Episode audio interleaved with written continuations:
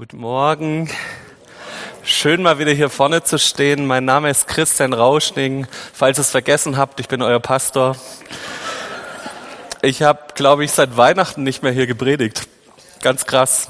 War erst Kanzeltausch, dann Allianzgottesdienst. Daher schön mal wieder hier zu sein und schön mit euch jetzt in unsere Predigtserie eintauchen zu dürfen. Hans hat letzte Woche einen sehr, sehr guten Auftakt gemacht und hat es reingenommen in dieses Thema krisensicher Glauben und hat darüber gesprochen, dass, dass es ganz normal ist, dass wir immer wieder auch in Krisen geraten in unserem Leben. Aber die Frage ist, wie können wir in diesen Krisen, in diesen Krisen Gott erleben und weiter glauben, dass es uns dass wir die Krisen nicht wegbeten können oder so, das ist uns, glaube ich, allen bewusst. Aber was können wir tun, damit es uns auch in Krisen, wir spüren und erleben, dass Gott uns durchträgt, dass Gott uns Kraft gibt, auch durch diese Lebenskrisen, die wir alle irgendwo kennen, auch durchzugehen. Ich ähm, oder wir kommen als Gemeinde aus einem total vollen Wochenende.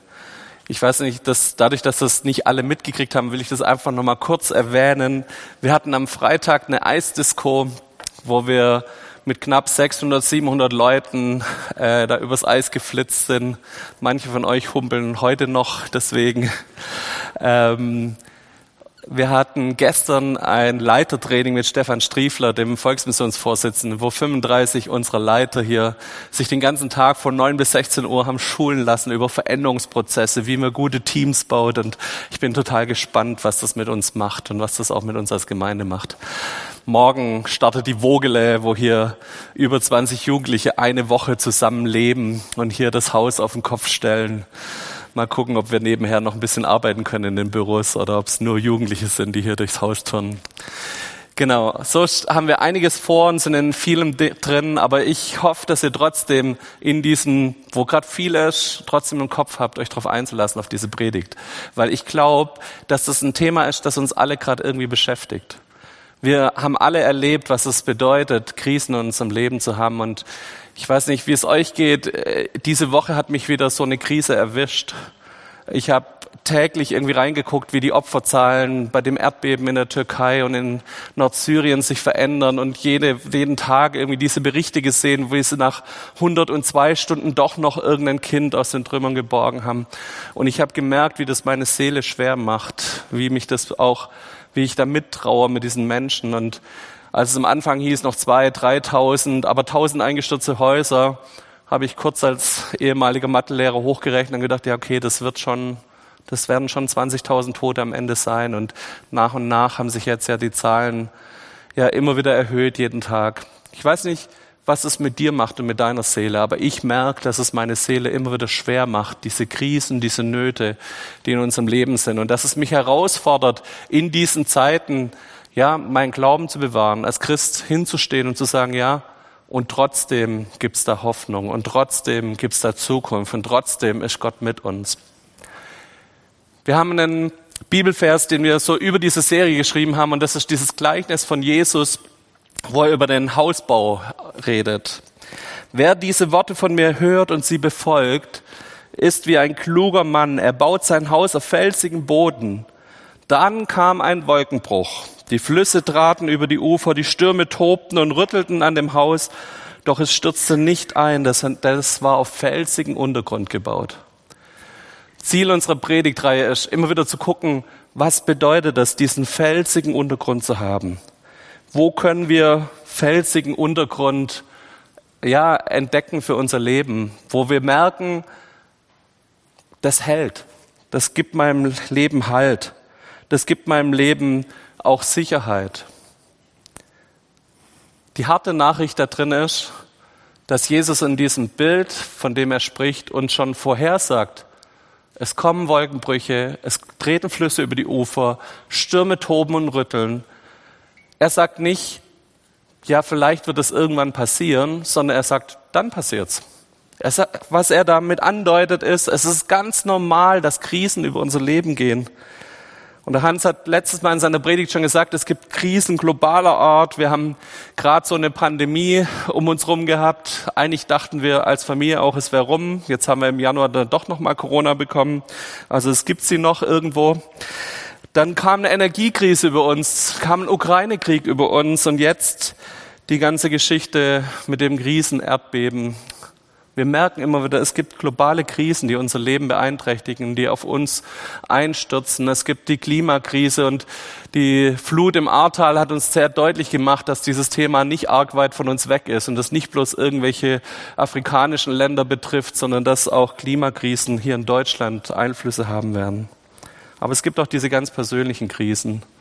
Beziehungsstress auf der Arbeit, Stress in deiner Familie, dass da Dinge nicht so laufen, wie wir wollen ich habe, glaube ich, noch nie so viel Themen gehört, wo gerade Leute in Depressionen stehen, wie gerade in letzter Zeit. Ich glaube, dieser Januar mit so wenig Sonne, der macht richtig was mit uns Menschen.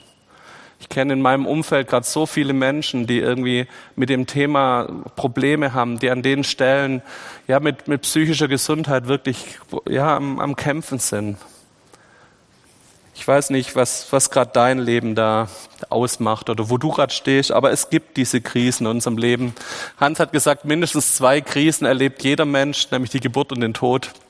Und wir haben auch während der Pandemie ja gemerkt, dass dieses, wir merken plötzlich, dass wir vielleicht doch sterblich sind, irgendwas mit uns macht dass plötzlich so eine, eine Seuche über die ganze Erde geht und wir merken, hm, vielleicht ist unser Leben doch endlich, dass das was auslöst in uns und was mit unseren Seelen gemacht hat.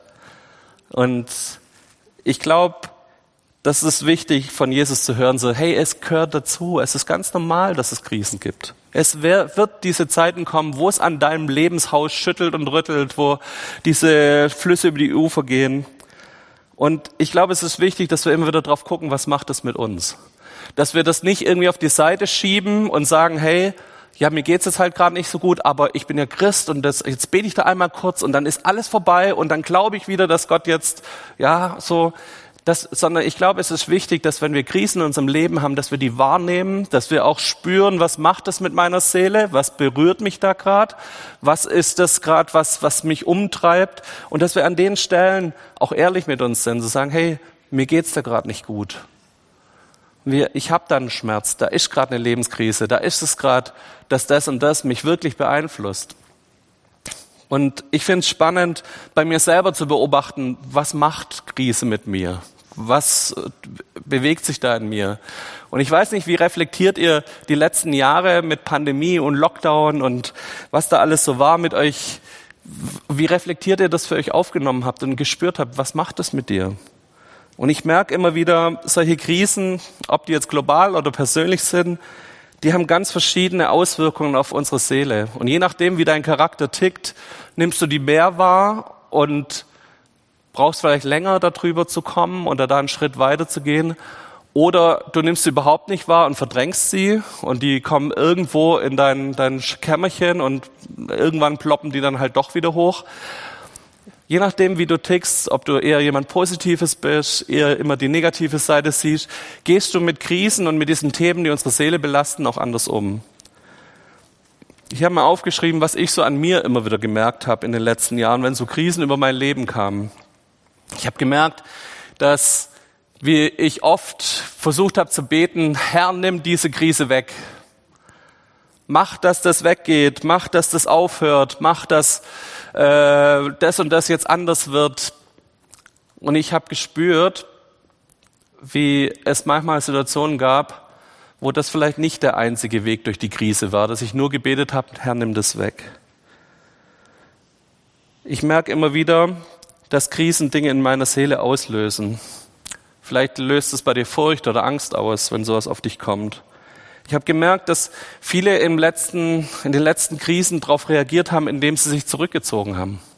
Man hat sich so auf das letzte sichere, sein, sein privates Wohnzimmer, da konnte man sich nicht anstecken mit Corona. Da hat man sich zurückgezogen, vor den Fernseher, aufs Sofa, Hauptsache kein Kontakt mehr mit anderen Menschen. Manche haben mit Panik reagiert manche mit einer ganz großen Passivität, dass, dass Krisen dazu führen, dass ich fast schon handlungsunfähig war, sich gebunden gefühlt habe und gefühlt hat, dass, dass das was mit mir macht, was ich gar nicht mehr, ja, gar nicht mehr steuern kann. Ich habe gemerkt, dass manche und auch ich immer wieder so funktioniert haben, dass sie gesagt haben, wenn eine Krise kommt und die mich in eine Passivität stürzen will, dass ich dann spüre, dass ich versucht habe, auch eine, irgendwie was in die Hand zu nehmen, wo ich noch irgendwie der Handelnde bin. Ich habe versucht, dass die Krise mich nicht steuern darf, sondern dass ich derjenige bin, der jetzt darauf reagiert und der, der jetzt äh, sein Leben doch wieder irgendwie bei all den Fremdbestimmungen wieder in die Hand nimmt. Ich merke, dass Krisen Zweifel auslösen, Zweifel vielleicht auch in unserem Gottesbild. Und wie das, ja, wie ich dran zweifle, sagen, Herr, kannst du gut sein, wenn du das und das und das zulässt. Ich weiß nicht, wie es dir damit geht, ob du diese Punkte kennst und wir wollen heute über mutigen Glauben reden. Aber mir war es wichtig, vorher nochmal auch zu spüren und dem nachzuspüren, was macht das überhaupt mit uns? Warum brauche ich gerade in diesen Krisen Mut? Warum brauche ich es, dass ich gerade in dem Ganzen, was, was mich gefangen halten will, was mich passiv machen will, warum brauche ich diese Hoffnung? Warum brauche ich es, dass ich mich ausrichte darauf, was Gott mit mir vorhat? Ich glaube, dass dieses Gebet, Herr, nimm meine Krise weg, macht, dass das aufhört, macht, dass es aufhört, dass es Erdbeben gibt, dass Menschen sterben, macht, dass es aufhört, dass es Menschen gibt, die sich ihre Stromrechnung nicht hier bezahlen können. Herr, macht, dass es aufhört, dass ich so Stress habe äh, in meiner Familie, in meinem Job. Ich glaube, diese Gebete sind ehrliche Gebete, die von, von aus einer Not herauskommen. Aber ich glaube, es gibt auch eine zweite Sache, wie man noch anders mit Krisen umgehen kann. Und ich möchte mit euch darüber reden, wie können wir, wenn die Krise nicht sofort aufhört und diese Situation gibt, dass Gott eingreift und sagt, stopp, ich beende das. Aber was ist, wenn es nicht sofort aufhört? Wie können wir dann damit umgehen? In diesem Bild von, von dem Hausbau sagt Jesus, dass es ein Fundament gibt, wo wir sicher sein können. Der, er gibt uns diese, diesen Punkt, wo er sagt, es gibt diesen Fels, wo es eine Sicherheit für dich gibt, auch mitten in der Krise. Und er sagt nicht, die Sicherheit ist die, dass der Sturm gleich sofort aufhört und dass es aufhört zu rütteln, sondern er sagt, hey, ich habe da einen Fels für dich, wo du trotz dem Sturm sicher bist, wo du mitten im Sturm auch sicher bist. Im engeren Sinn geht dieses Bild auf die Bergpredigt ein und sagt, hey, wenn ihr die Worte tut, also erstmal hört, was ich euch in der Bergpredigt gesagt habe, und das tut, dann habt ihr diesen Fels in eurem Leben. Aber ich glaube, wir können noch weitergehen und sagen, das Wort Gottes gibt uns immer wieder Punkte, wo wir entdecken können, wo ist so ein Fels, auf dem wir stehen können. Und wir wollen heute in ein paar Verse zusammen reingucken. Der Psalm 121 drückt das aus ähm, wo Gott uns diesen, diesen Feld schenkt. Ich schaue hoch zu den Bergen. Woher kommt Hilfe für mich? Hilfe für mich, die kommt vom Herrn. Er hat Himmel und Erde gemacht. Er lässt deinen Fuß nicht straucheln. Der über dich wacht, schläft nicht. Siehe doch, der über Israel wacht, der schläft und schlummert nicht. Was sagt uns dieser Vers? Was sagt uns dieser Psalm?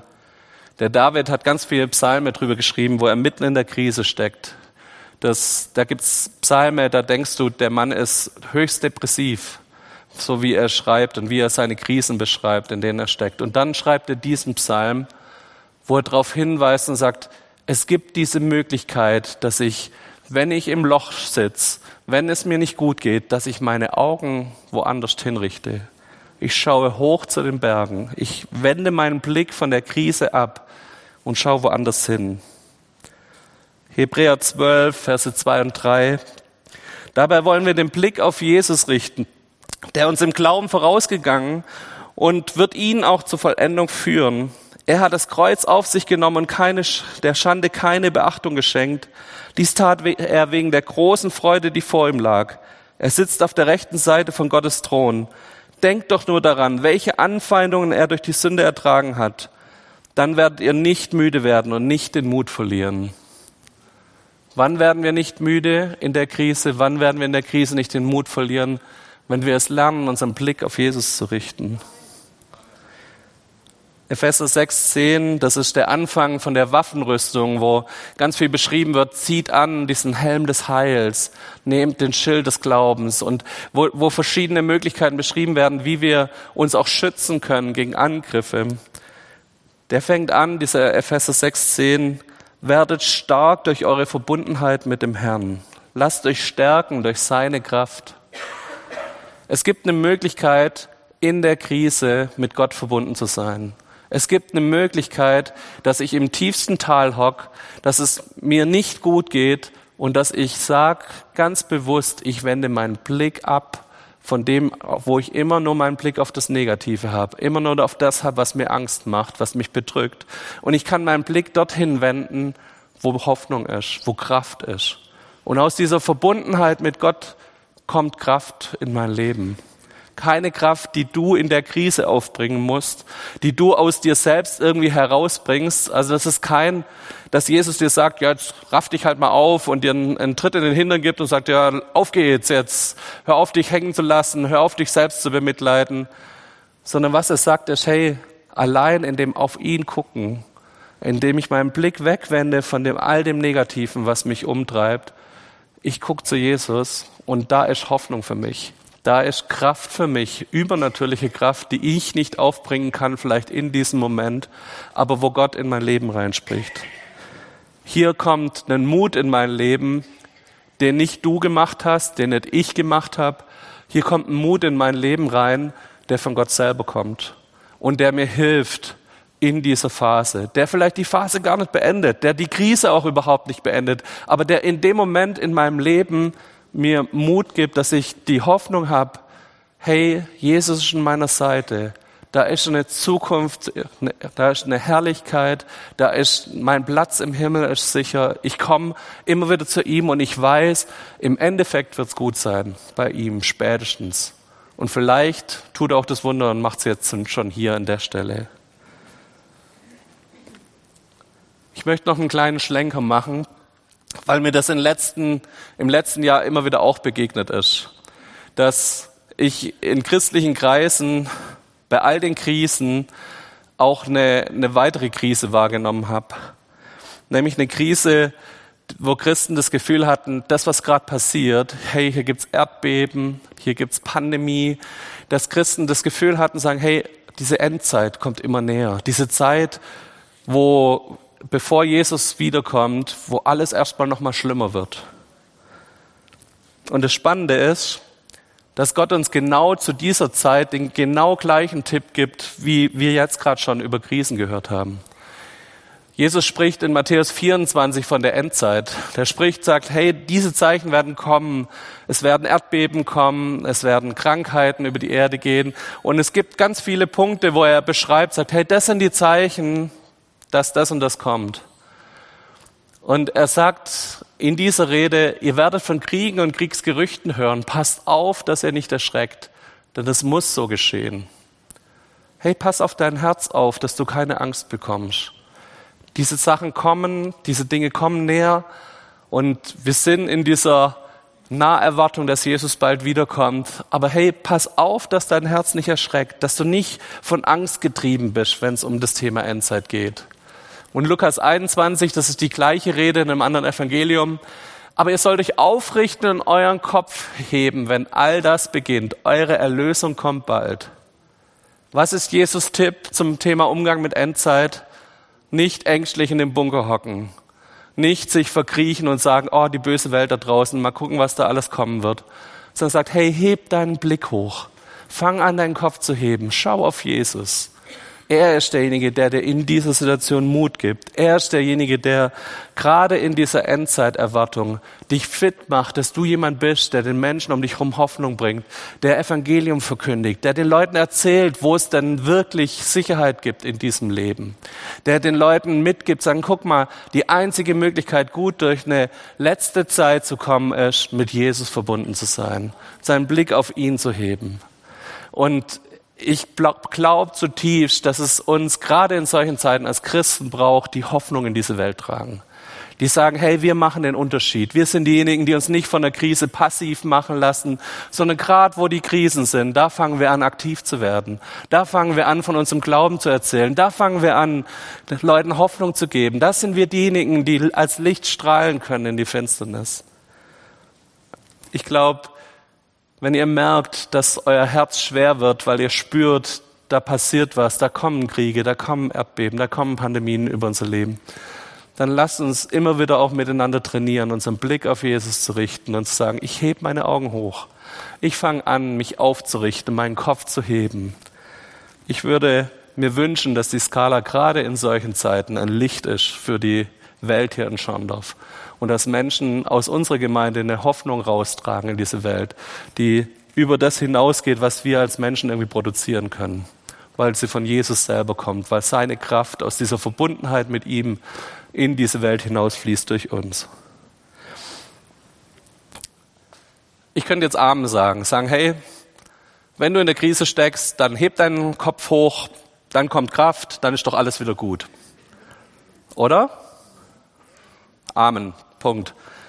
Ich merke aber, dass es nicht die Realität ist, in der wir leben. Und ich merke, dass es zu arg schwarz-weiß wäre, wenn wir an der Stelle aufhören würden mit der Predigt. Weil ich zu oft auch erlebt habe, dass dieser Prozess ein bisschen länger geht.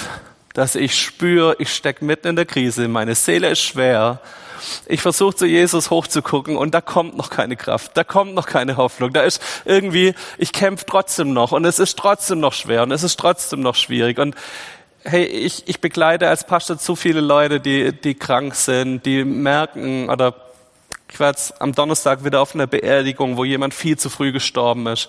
Es gibt diese Momente, wo das halt nicht sofort ist und noch nicht sofort Gott immer gleich eingreift.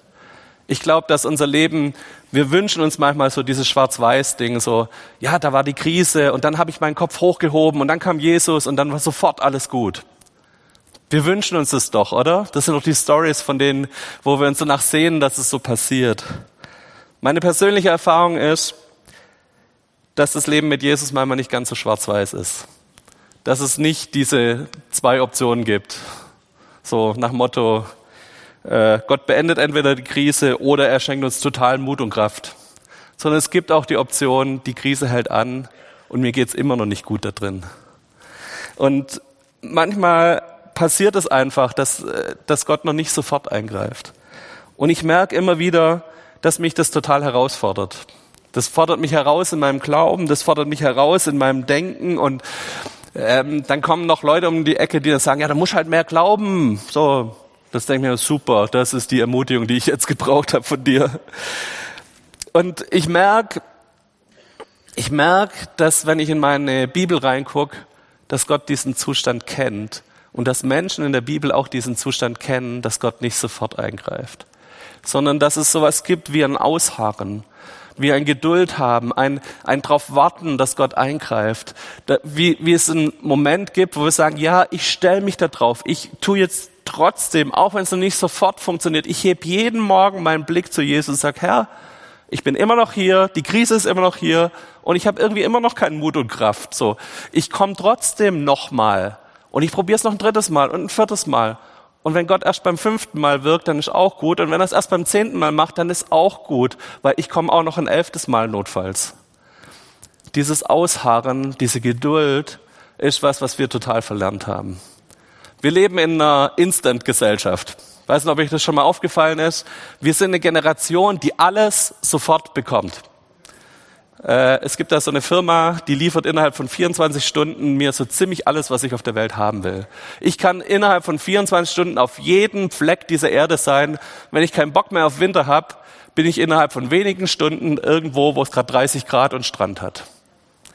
Und dieses meine, meine Gelüste, das, worauf ich gerade Bock habe, das, was ich mir gerade wünsche, dass das sofort erfüllt wird, das hat uns unsere Gesellschaft irgendwie anerzogen. Merkt ihr das auch bei euch? So, also wir haben, wir haben, wenn ich irgendwas mir angucken will, ich guck abends äh, in meinen Computer und das sind gefühlt eine Million verschiedene Filme, die mir jetzt sofort zur Verfügung stehen Kennt ihr das noch von früher, dass man in eine Videothek gehen musste und was ausleihen musste und dann innerhalb von 24 Stunden abgeben musste? Also wir sind es nicht mehr gewöhnt. Wir sind es nicht mehr gewöhnt, Geduld zu haben. Wir sind es nicht mehr gewöhnt, dass Dinge lang, länger dauern, Prozesse. Wir sind es nur noch gewöhnt, dass unsere Bedürfnisse sofort erfüllt werden. Und ich merke, da sind uns Sachen verloren gegangen. Da sind uns Sachen auch, wenn es um Krisen geht und unser Umgang mit Krisen, sind uns wirklich verloren gegangen.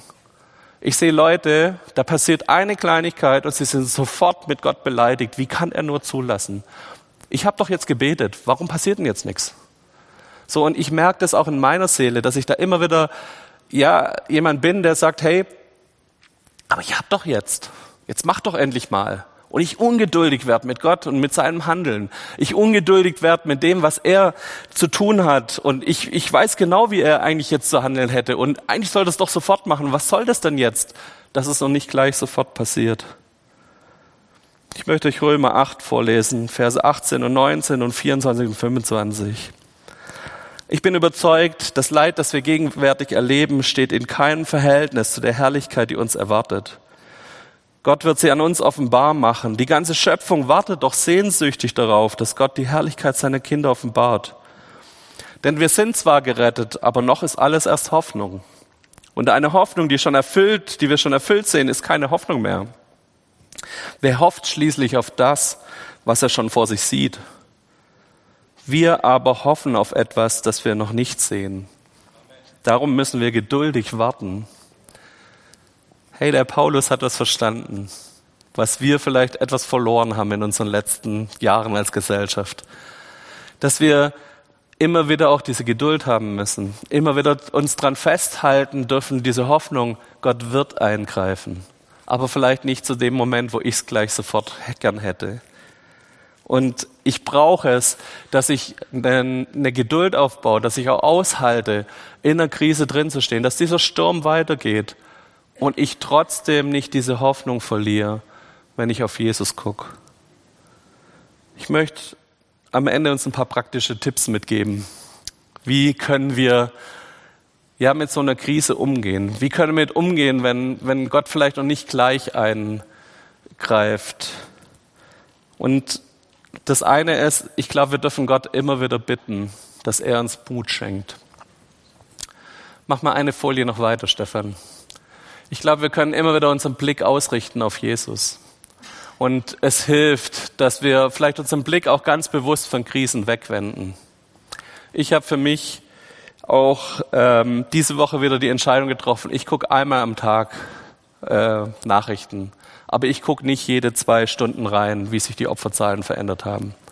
Vielleicht hilft dir das, wenn du auch ein bisschen ja, für dich guckst, wo ist meine Blickrichtung? Sehe ich immer nur das Negative? Sehe ich immer nur auf die Dinge, die mich gerade belasten? Schaue ich mir immer nur meine Krankheit an und drehe mich um das, was mich gerade belastet? Oder gucke ich mehr auf Jesus? Gucke ich mehr auf den, der mir Hoffnung und Zukunft gibt? Und ich glaube, dieses Gott um Kraft und um Mut bitten das darf unser tägliches Gebet sein. Das darf unser tägliches Ding sein, dass wir sagen, hey, und wir brauchen jetzt wieder neu deine Kraft, deinen Mut auf unserem Leben. Und was ich immer wieder merke, ich brauche die richtigen Leute um mich rum.